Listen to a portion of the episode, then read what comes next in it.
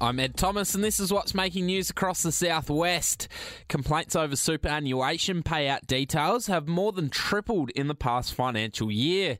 It comes as a growing number of Australians are experiencing lengthy delays after the death of loved ones. Rebecca Alexander from SLM Law says it can be a bit of a process. Sometimes you'd be amazed at what a, letter from a lawyer can achieve. But the other thing is, it's a really good reminder to all of us to make sure that you've actually got the right paperwork in place so that if something happens to you, you're putting your family in the best situation to be able to deal with your affairs when, when you're no longer alive. There's plenty of fish being stocked in our region's waters at the moment, with Lake Purrumbete and Lake Bullen Merri among the beneficiaries of the VFA's recent stockings.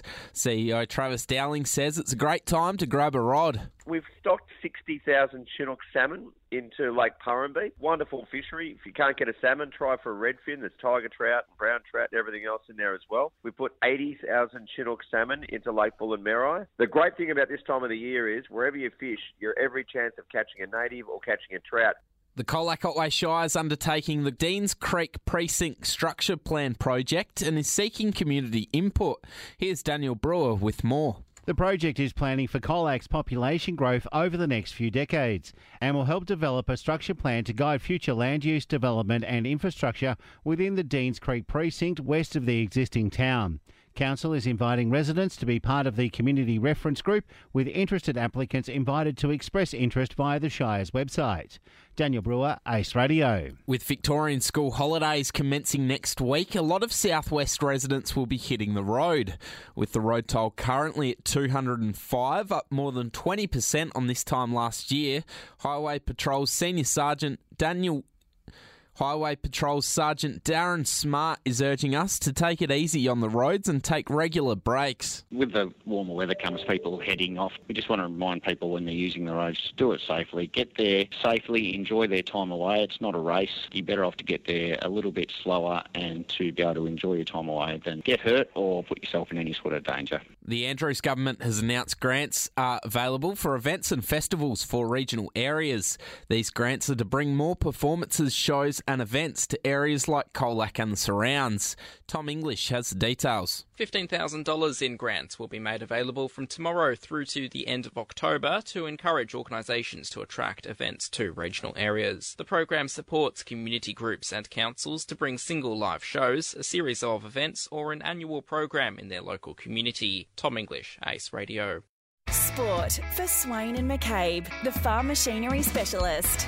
South Colac have announced Kelsey Jeffries will coach their A grade netballers in 2024. Jeffries played at South as a junior and says outgoing coach Nicole Mitchell has done an outstanding job getting them to where they are. Yeah, so I have a couple of friends still up there.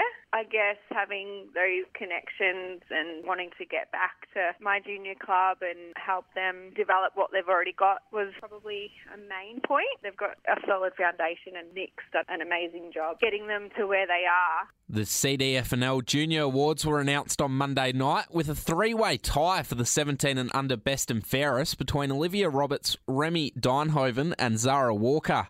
In the football, Western Eagles Jack Fish took out the under 18 best and fairest, and he says he had a good year. Oh, yeah, pretty good. Started off with a, didn't play for the first few games and just training off season, you know, working hard. Uh, it's good, great family club, plenty of mates there, family, friends.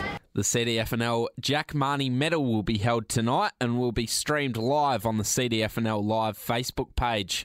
After defeating rivals Newtown and Chilwell and securing a place in the grand final for the second consecutive year, coach of the Colac Tigers, Courtney Coulahan, says it was a huge win for the girls.